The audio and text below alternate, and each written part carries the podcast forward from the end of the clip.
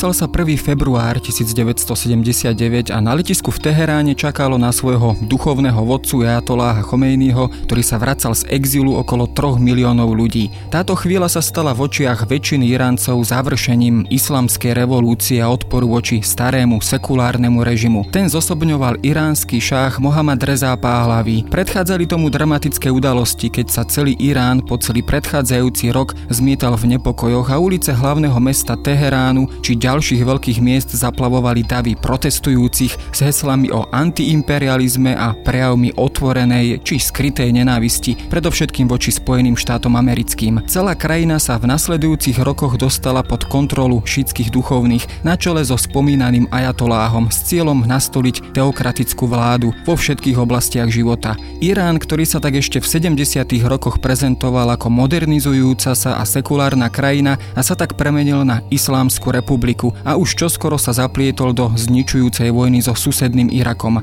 Uplynulo 40 rokov a v prostredí medzinárodnej politiky je Irán dodnes akýmsi strašiakom, ktorý vyvoláva obavy predovšetkým svojim jadrovým programom či podporou radikálnych islamských hnutí. Čo sa teda stalo, že sa proces modernizácie a sekularizácie spoločnosti premenil v tejto krajine na svoj pravý opak? A ako sa máme dívať na udalosti spred 40 rokov? Bola iránska islamská revolúcia snahou o návrat k ortodoxnému výkladu islamu alebo celkom nový, moderný fenomén, pre ktorý musíme hľadať celkom nové vysvetlenia. Počúvate pravidelný týždenný podcast Dejiny. Moje meno je Jaro Valent, som zodpovedným redaktorom časopisu Historická reví a rozprávať sa budem s historikom Lukášom Rybárom z katedry všeobecných dejín Filozofickej fakulty Univerzity Komenského v Bratislave.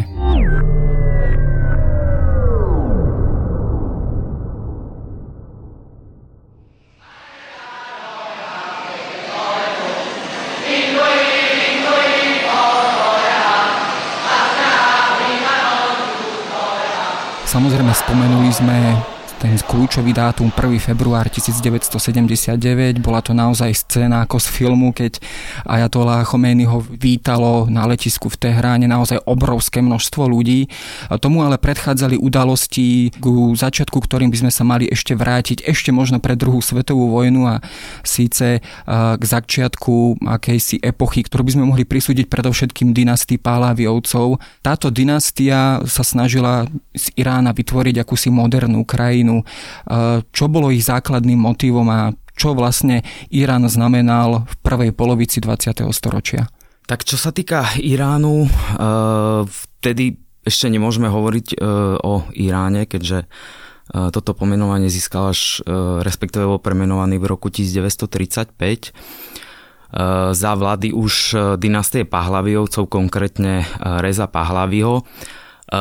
Irán v podstate spadal do procesu, ktorý sa neodohrával iba konkrétne v Iráne, ale samozrejme tento modernizačný alebo westernizačný a sekularizačný proces bol procesom, ktorý prebiehal aj v iných krajinách Blízkoho a Stredného východu. Takým najlepším príkladom, ktorý si myslím, že je poslucháčom určite e, známy, tak je prípad Osmanskej ríše, respektíve Turecka a nastupu Mustafa Kemalu, inak nazývaného aj Ataturka. Samozrejme, že môžeme e, nájsť podobné e, rysy a špecifika, lenže Samozrejme ten proces, ktorý sa odohrával v Iráne, bol do veľkej miery odlišný od tohto modernizačného procesu, ktorý prebiehal v Turecku. No a čo sa týka Iránu, tak ako už bolo povedané, tento modernizačný alebo e, westernizačný proces e, nastal nástupom Pahlavickej dynastie, e, ktorá sa dostala k moci začiatkom 20. rokov. Konkrétne v roku 1925 sa Reza Pahlavi vyhlásil za šáha, no a vlastne týmto rokom sa datuje aj nástup Pahlavijovskej dynastie. No a práve nástupom Rézu môžeme hovoriť o období takého autokratického presadzovania sekularizačných opatrení s výraznejším pokusom o implementáciu západných odvod do každodenného života iránskej spoločnosti. Keď sa vrátime k tomu samotnému titulu šách, e, ako ho môžeme povedzme aj na tie naše podmienky európske vnímať? Je to teda šách, je to titul klasického monarchu v tomto zmysle, e, teda autokratického vládcu s dedičným právom, teda pre svojich potomkov, alebo je to možno trošku iná funkcia, pre ktorú nemáme možno vysvetlenie pre tieto naše európske pomery. Ak by som mal porovnať e, titulatúru šáha e, tým našim európskym pomerom, tak môžeme ho pokojne prekladať aj ako titul kráľa. Čiže je to vlastne najvyšší vládca politický alebo svetský vládca Perskej ríše. Tento titul sa nám objavuje už v období staroveku, konkrétne za vlády Achajmenovskej e, dynastie. Čiže on vlastne z pozície takéhoto titulatúrneho postavenia v krajine môžeme ho potom vnímať ako monarchu osvieteného typu, teda monarchu, ktorý sa snažil e, posunúť e, svoju monarchiu, svoje kráľovstvo, alebo teda to svoje domínium, keď to takto samozrejme zjednodušíme, e, k zásadným reformám, spoločenským reformám, alebo teda vyslovene išlo len o snahu za každú cenu si uzurpovať čo najväčší diel moci. Na túto otázku eh, neexistuje, by som povedal, jednoznačná odpoveď, pretože samozrejme tie snahy, taktiež by som nepoužíval úplne pojem eh, osvietený panovník, pretože osvietenstvo je to predovšetkým termín spadajúce do európskej proveniencie, ale samozrejme Reza sa snažil, ako som už naznačil, výraznejšie presadiť tie západné modely moci eh, vo vlastnej krajine. Takže môžeme povedať, že išlo o ten modernizačný proces a transformovať krajinu, e, ktorá by bola schopná konkurovať e, vtedajším európskym e, mocnostiam. A čo sa týka mocenskej pozície, tak ako to už býva v politike samozrejme, že Reza sa touto svojou činnosťou samozrejme snažil aj udržať vlastnú kontrolu a moc v krajine.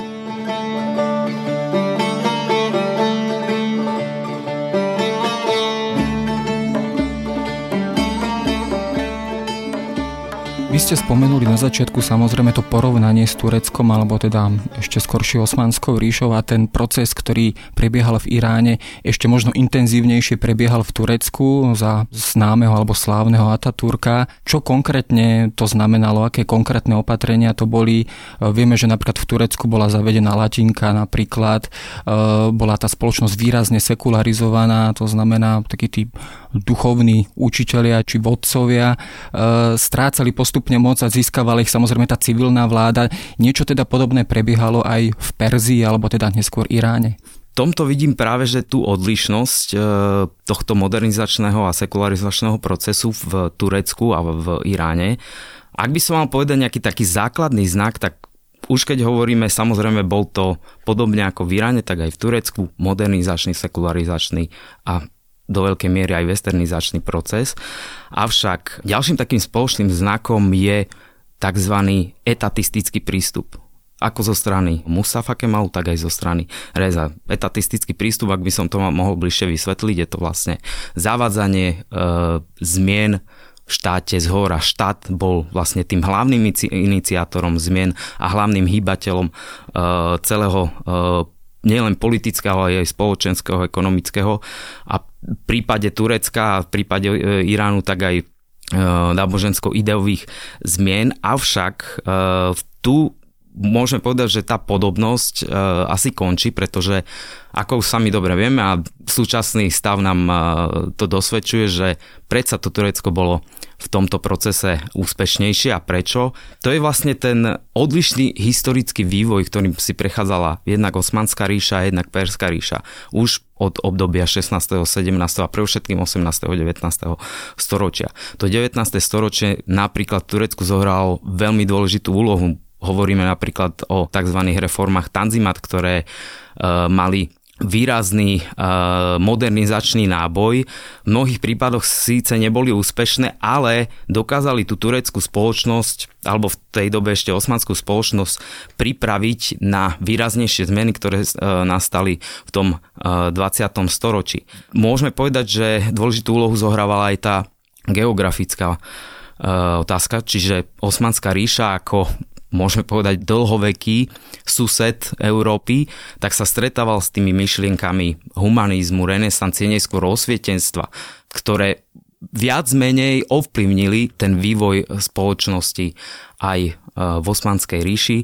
No a e, ďalší taký by som povedal veľmi dôležitý bod, tak to bol spôsob, akým presadzovali tie zmeny Mustafa Kemal a akým presadzoval tie zmeny Reza Páhlavy. Čo sa týka Mustafa Kemala, tak on bol vo svojich krokoch oveľa promptnejší, efektívnejší a tvrdší ako voči svojim opozičníkom, tak aj ostatným politickým predstaviteľom.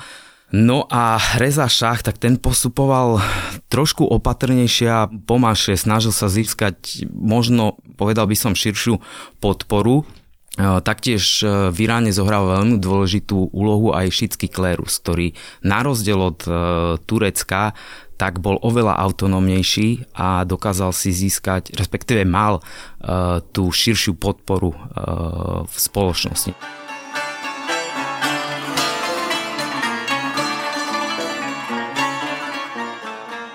Samozrejme do určitej miery musela vplývať aj prítomnosť predovšetkým západných krajín, či už to bola Veľká Británia, e, Francúzsko, ale povedzme aj susedné Rusko e, a neskôr samozrejme aj Spojených štátov amerických. E, samozrejme tie spočiatku, pokiaľ hovoríme hlavne o Veľkej Británii a Rusku, tie mali predovšetkým taký kolonizačný charakter, alebo keď to nazveme možno imperiálny charakter, do akej miery tieto mocnosti vstupovali do tej vnútornej iránskej politiky a do akej miery bolo vlastne možno aj snahou Reza Šáha nejak sa brániť voči týmto vplyvom. Aj to bol asi zrejme do určitej miery cieľ týchto reforiem alebo snahy o modernizáciu. Bol to jeden z cieľov, lenže pri tejto otázke je taktiež potrebné povedať to, že ten vplyv jednak Veľkej Británie a Ruska začiatku 20. storočia je to vplyv, ktorý je výsledkom tých vzájomných vzťahov už od obdobia v povedzme toho 16. 17. storočia, kedy jednak Rúske cárstvo sa snaží e, preniknúť najmä e, v tom obchodnom aspekte a z druhej strany ešte v tom čase Anglicko a potom neskôr Veľká Británia sa snaží ekonomicky získať vplyv e, v Iráne No a zmeny nastávajú po tom, čo sa začne riešiť, respektíve nastupuje tzv. obdobie e, riešenia tzv. východnej otázky. Historici častokrát e, sa zhodujú na tom, že predmetom východnej otázky nebolo iba Osmanská ríša, ale zároveň aj Perská ríša a to sa prejavilo predovšetkým na tom by som povedal, takom veľmocenskom súperení a zároveň aj kolonizačnom súperení Veľkej Británie, Ruska a Irán bol jeden z týchto aktérov. E, takým najlepším príkladom sú napríklad rusko-perské vojny, kde z jednej strany e, Veľká Británia v tom období podporovala Perziu e, proti Rusku, Bohužiaľ pre Perziu sa to skončilo neúspešne, pretože Rusom sa podarilo v priebehu 30 rokov získať kontrolu nad celým Južným Kaukazom. Ale toto je veľmi dobrý príklad toho, ako to súperenie medzi Ruskom a e, Veľkou Britániou v tomto priestore e, prebiehalo a akú úlohu zohrával Irán v podstate tej veľmocenskej globálnej politike v 19. storočí. Samozrejme tam potom asi veľkú úlohu zohrával aj postoj samotného domáceho obyvateľstva voči týmto prienikom alebo krajinám, aj keď tí samozrejme asi väčšinou zostávali povedzme niekde izolovaní, tá samozrejme nejaká infraštruktúra v tom období a e, nejaký priamy vplyv e, nebol na radové obyvateľstvo možno významný, ale do akej miery formovalo povedzme tieto kolonizačné ambície týchto mocností, aj postoj Iráncov, povedzme k západu a do akej miery potom boli aj vnímané samotné reformy Reza Šaha, či jeho potom následovníka syna eh, Mohamada Reza Pahlaviho. Vo vzťahu k Reza Šahovi môžeme povedať, že najmä tým spôsobom, ktorým presadzoval tie zmeny, nielen eh, na domácom obyvateľstve, ale celkovo, tak sa zapísal na jeho nepopularite ktorá v tom období e, panovala. Na rozdiel od jeho syna, ktorý po jeho nástupe e, bol vnímaný oveľa, oveľa pozitívnejšie než jeho otec. E, vkladali sa do neho veľké nádeje, avšak bohužiaľ aj on v tomto procese zlyhal. Samozrejme, to už sa dostávam potom do 40 50 a samozrejme neskôr aj 60. rokov, kedy teda iránskym šahom bol teda už spomínaný syn Mohammad Reza Pálavy. Ten pokračoval ako keby v otcovom diele, alebo teda v snahách o modernizáciu krajiny. Čo konkrétne teda to znamenalo, a s akými opatreniami on prichádzal. Bola to povedzme len reforma armády, alebo boli to aj ďalšie odvetvia hospodárstva, spoločenského života, do ktorých sa snažil nejakým spôsobom zasiahnuť a zmeniť ich. Vojenstvo nebol jediný rezort, kde prebiehali tie reformné procesy, bolo to napríklad doprava, e, budovanie štruktúry, e, zmeny v hospodárstve, zároveň aj v polnohospodárstve, zmena administratívy, správy, e, legislatívne zmeny. Za vlády Muhamada Rezu to bolo vlastne udelenie volebného práva ženám, čo bolo vlastne výrazný posun v tej liberalizácii spoločnosti. Mohamed Reza potom ako nastúpil po svojom otcovi sa snažil o taký zmierlivejší prístup a tolerantnejší prístup, nepresadzoval tie zmeny tak tvrdo, avšak zmeny nastali e, vtedy, keď sa vlastne na e, post predsedu vlády vezíra dostal Mohamed Mosadek, e, ktorý prišiel úplne novým programom. Chcel sa podstate vymaniť z toho vplyvu pre všetkým Veľkej Británie, e, toho ekonomického a môžeme povedať, že aj politického vplyvu Veľkej Británie. Snažil sa o znárodnenie e, ropného priemyslu, čo sa mu v podstate e, v konečnom dôsledku nepodarilo. Avšak tento postup Mossadeka sa odrazil neskôr aj na prístupe Muhammada Rezu k týmto reformám, kedy začal vlastne oveľa prísnejšie a tvrdšie presadzovať tieto reformy. Už koncom 50. rokov sa spustila séria reforiem známa pod uh, heslom Biela revolúcia. Bolo to vlastne zavádzanie ďalšej série reforiem takmer v každom uh, rezorte uh, spoločnosti ktorým cieľom bolo samozrejme priblížiť viac spoločnosť k tomu západnému modelu, k tomu kapitalistickému modelu.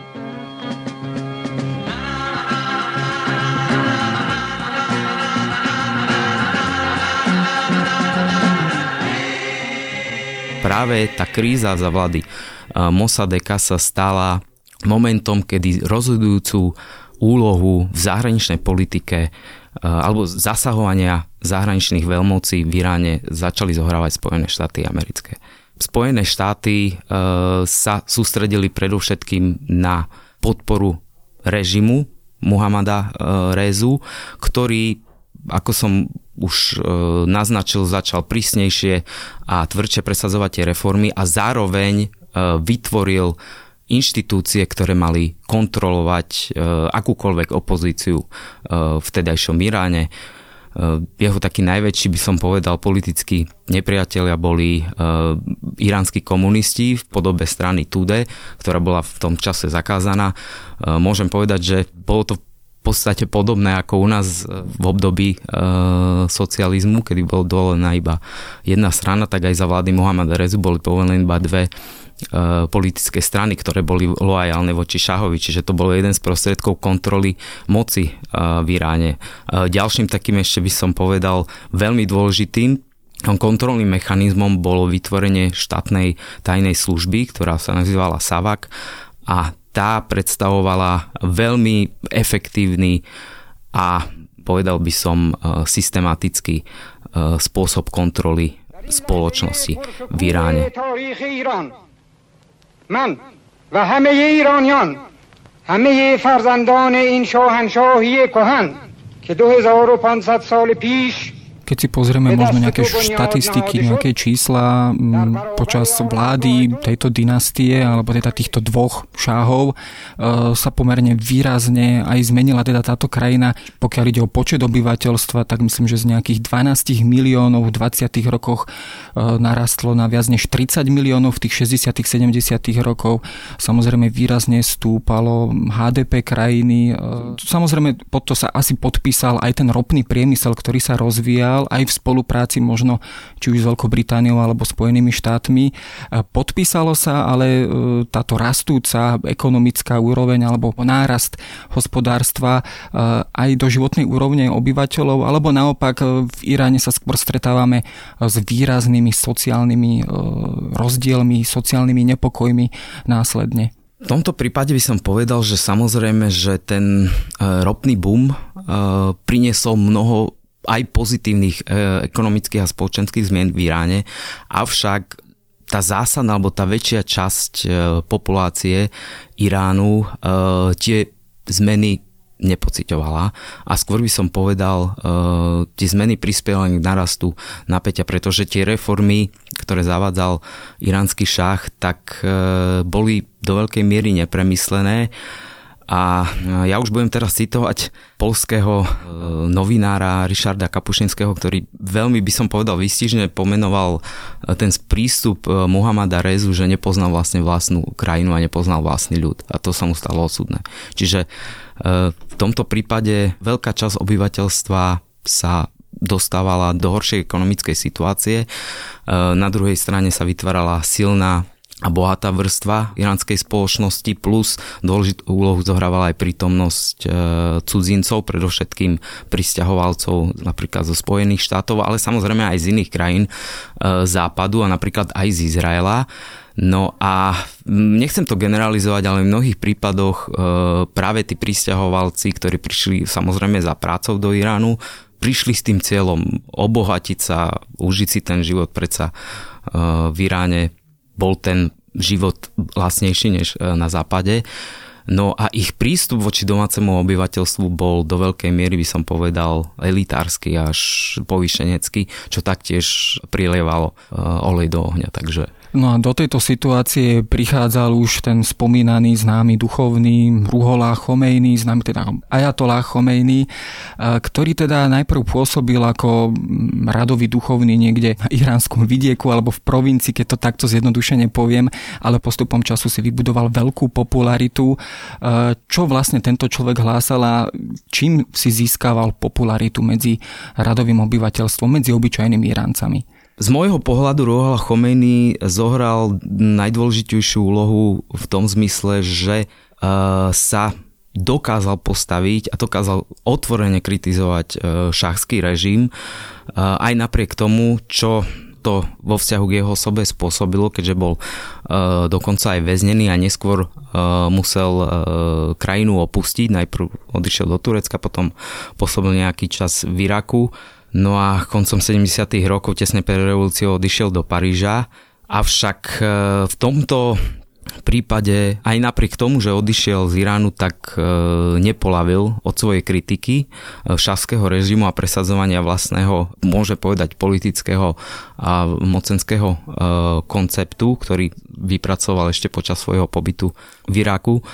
Myslím si, že jednak to bolo tá jeho ako by som povedal, nebojácnosť v úvodzovkách, ale zároveň aj e, jeho taká obľuba medzi obyvateľstvom, príklon e, obyvateľstva e, najmä k tomu šitskému duchovenstvu, ktoré nebolo na rozdiel od iných opozičných hnutí, napríklad lavicové hnutia alebo reformisti, tak neboli do takej miery kontrolované. من به پشتیبانی این ملت دولت تعیین میکنم من به واسطه اینکه ملت مرا قبول دارد On prišiel s takým zaujímavým politickým konceptom, ktorý teda pôvodne znie veľa jada faky, teda osobitným konceptom, ktorý teda nejakým spôsobom sa snaží zaviesť šáriu, alebo teda nejaké to šítske vnímanie sveta, spoločnosti, spoločenského života, politického života aj e, teda do politiky danej krajiny, do politiky Iránu. V čom teda tento koncept spočíval a s akými predstavami on prichádzal vlastne do verejného života? Čo sa týka konceptu uh, veľojaté fakých, v preklade to môžem preložiť ako vláda znalcu islamského práva, ja to vlastne vysvetlím. Veľojaté je vlastne slovo, ktoré vychádza z arabského pôvodu, v podstate v preklade to znamená nadvládu alebo regenstvo. Fakých je vlastne znalec islamského práva. No a uh, táto koncepcia vychádza nie všeobecne zo islamskej, ale zo šítskej koncepcie islámu je dôležité povedať, že je to nová koncepcia. Nie je to koncepcia, ktorá má nejaký starý, povedal by som stredoveký alebo aký pôvod. V žiadnom prípade je to koncepcia, ktorá vznikla práve za pôsobenia mama Chomejnyho, ale samozrejme, že vychádza zo šítskej koncepcie islámu. A ak by som to mal tak stručne e, charakterizovať, tak e, tu je potrebné povedať to, že podľa islamskej teórie práva je šária, respektíve to náboženské právo zoslané priamo Aláhom, e, prostredníctvom proroka Muhammada, to je vlastne islamský výklad e, šárie. No tak šárie je vlastne jediným legitimným právom moslimskej a v prípade Iránu, čiže šítskej spoločnosti. No a veľojaté fakih ako šítsky koncept vlády v čase neprítomnosti posledného skrytého imáma, to je vlastne ten koncept, ktorý vychádza e, zo šítského islamu, tak jedinú opravnenosť vládnuť dovolie iba učenému a kvalifikovanému znalcovi a vykladačovi islamského práva, čiže tomu fakíhovi.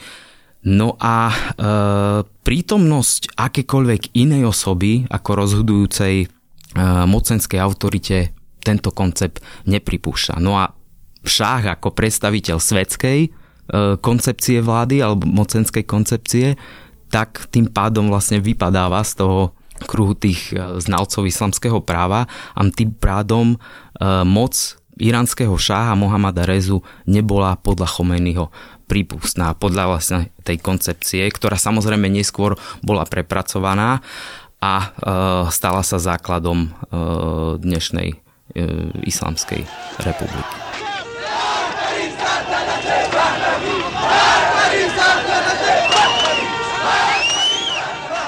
Keď sa samozrejme vrátime k tým udalostiam roku 1979 alebo ešte 78, e, celý Irán vlastne prežíval veľkú búrku protestov, e, dá sa povedať takého všeobecného povstania proti e, režimu Mohamada Reza Pahlaviho.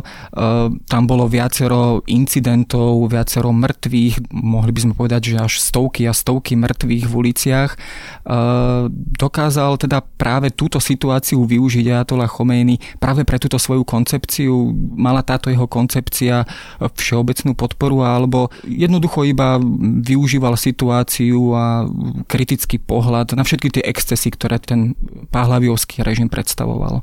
V tomto prípade by som nezačal hneď e, tvrdiť, že vlastne tá koncepcia bola hneď základným východiskom e, islamskej revolúcie. Práve že nie keď vypukla revolúcia, tak vtedy sme ešte nemohli hovoriť o islamskej revolúcii. Revolúcia dostala ten prídomok islamska až nejaké obdobie po revolúcii. Áno, a to je dôležité si uvedomiť. Revolúcia nebola reakcia iba na tú modernizáciu a westernizáciu a príklon vlastne k tej islamskej šitskej tradícii, alebo to reakcia na Muhammadov skorumpovaný a do veľkej miery nefunkčný e, režim a predovšetkým tú podporu zo západu. Okrem e, Ruhola Chomejnyho v Iráne existovalo viacero opozičných hnutí, ako som spomínal, boli to napríklad e, reformisti, liberáli, taktiež reformistické, islamistické hnutia.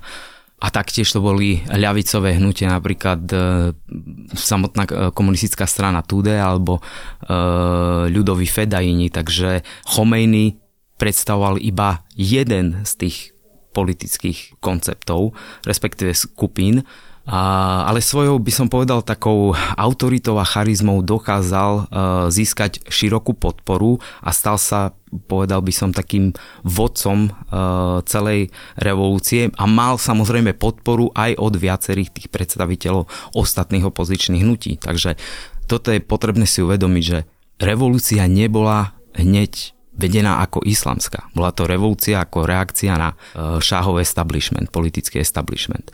No a keď sa ale Chomeny vrátil už do Iránu v tom februári 1979, postupne sa teda dostával do akejsi prvoradej funkcie alebo prvoradej pozície v tom verejnom živote a postupne sa teda vysporiadaval, alebo teda jeho prívrženci a stúpenci sa vysporiadavali teda nielen s predstaviteľmi bývalého režimu, ale aj povedzme s týmito ďalšími opozičnými stranami a hnutiami, či už komunistami a ďalšími, a to teda výrazne tvrdo až násilne. Teda dá sa povedať, že istým spôsobom on v tom procese tej revolúcie získal tú dominantnú úlohu až v tých nasledujúcich rokoch alebo v tých nasledujúcich mesiacoch v roku 1979 a 80. Môžeme povedať, že tú dominantnú úlohu začal získavať už príchodom e, do Iránu. On v podstate bol podporovaný, ako som povedal, viacerými tými opozičnými hnutiami, ktoré stali voči Šáhovi. Predstavoval takého lídra Iránu, ktorý by mal viesť Irán e, k novému začiatku, avšak postupne sa tá situácia začala meniť. E, jednak dôležitú úlohu nezohrával iba samotný Chomejny, ale samozrejme celý ten establishment, respektive jeho spolupracovníci, ktorí ho podporovali e, v jeho novom koncepte vlády. No a to, že vlastne Irán sa stáva islamským štátom, bolo jasné najprv po e, schválení referenda koncom marca 79, kedy myslím, že to bolo 98% obyvateľstva sa vyslovilo za vytvorenie Islamskej republiky.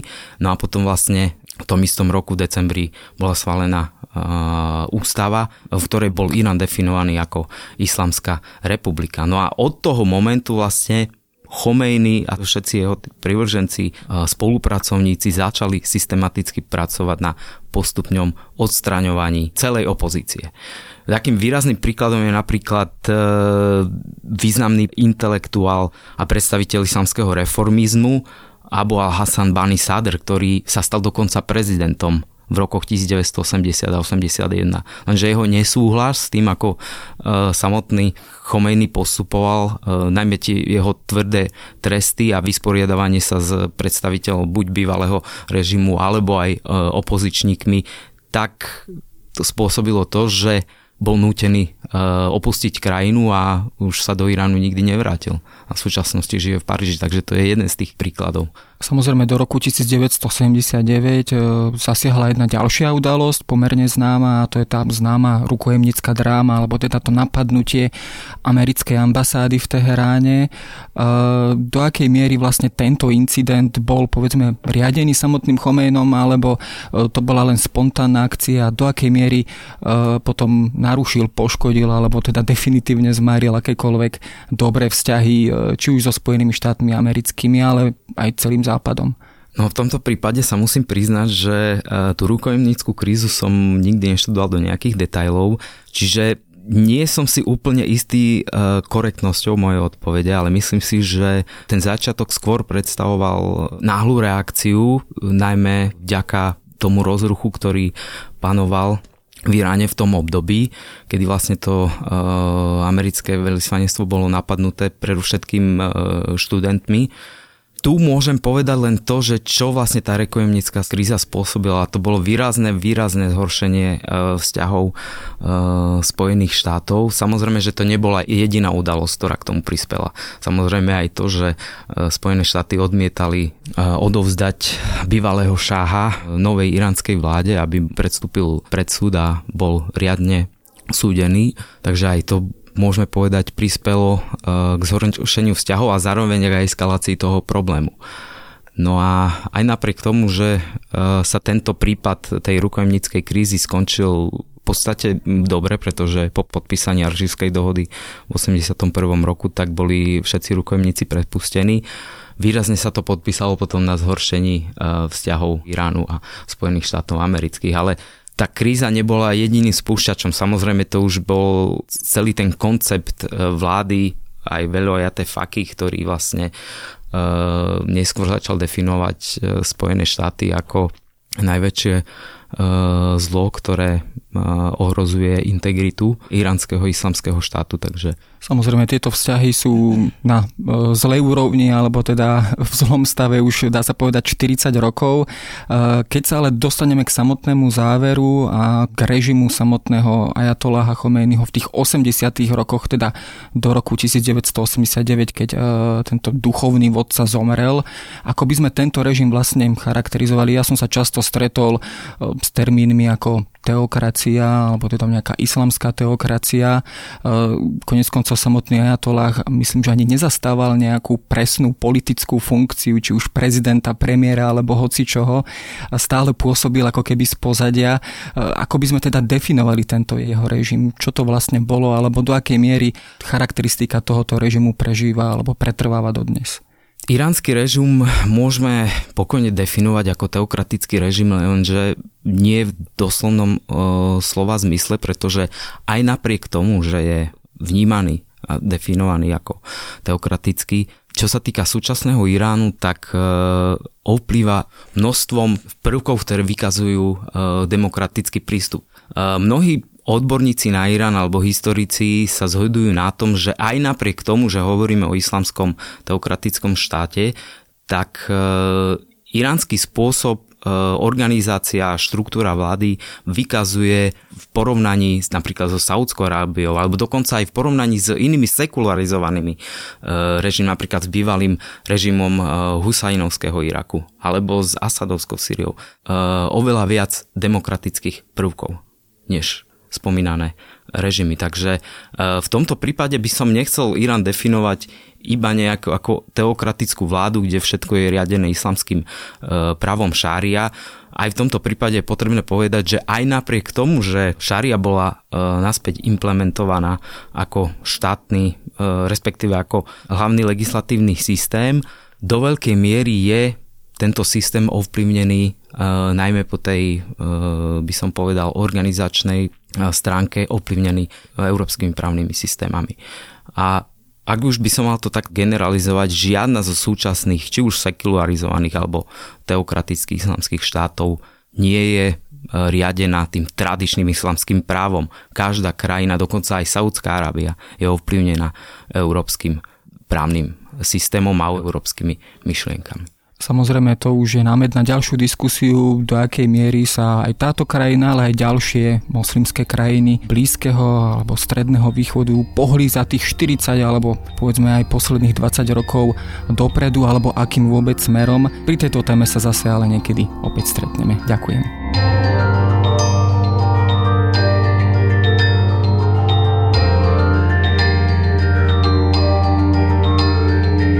A to je na dnes všetko. Počúvali ste Dejiny, týždenný podcast denníka SME a historické revy. Podcast Dejiny vychádza každý týždeň v nedelu. Prihláste sa na jeho odoberanie vo svojej podcastovej aplikácii na platformách Google Podcasty, Apple Podcasty alebo v službe Spotify. Všetky diely ako aj odkazy na témy, o ktorých hovoríme, nájdete na adrese historická.revy.com alebo sme.sk lomka dejiny. Ak sa vám podcast páči, môžete ho ohodnotiť. Ak nám chcete poslať pripomienku, môžete sa pridať do podcastového klubu denníka Sme na Facebooku alebo mi napísať e-mail na jaroslav.valent zavináč sahy.sk. Ja som Jaroslav Valent a na výrobe tohto podcastu sa podielal aj Matej Ohrablo.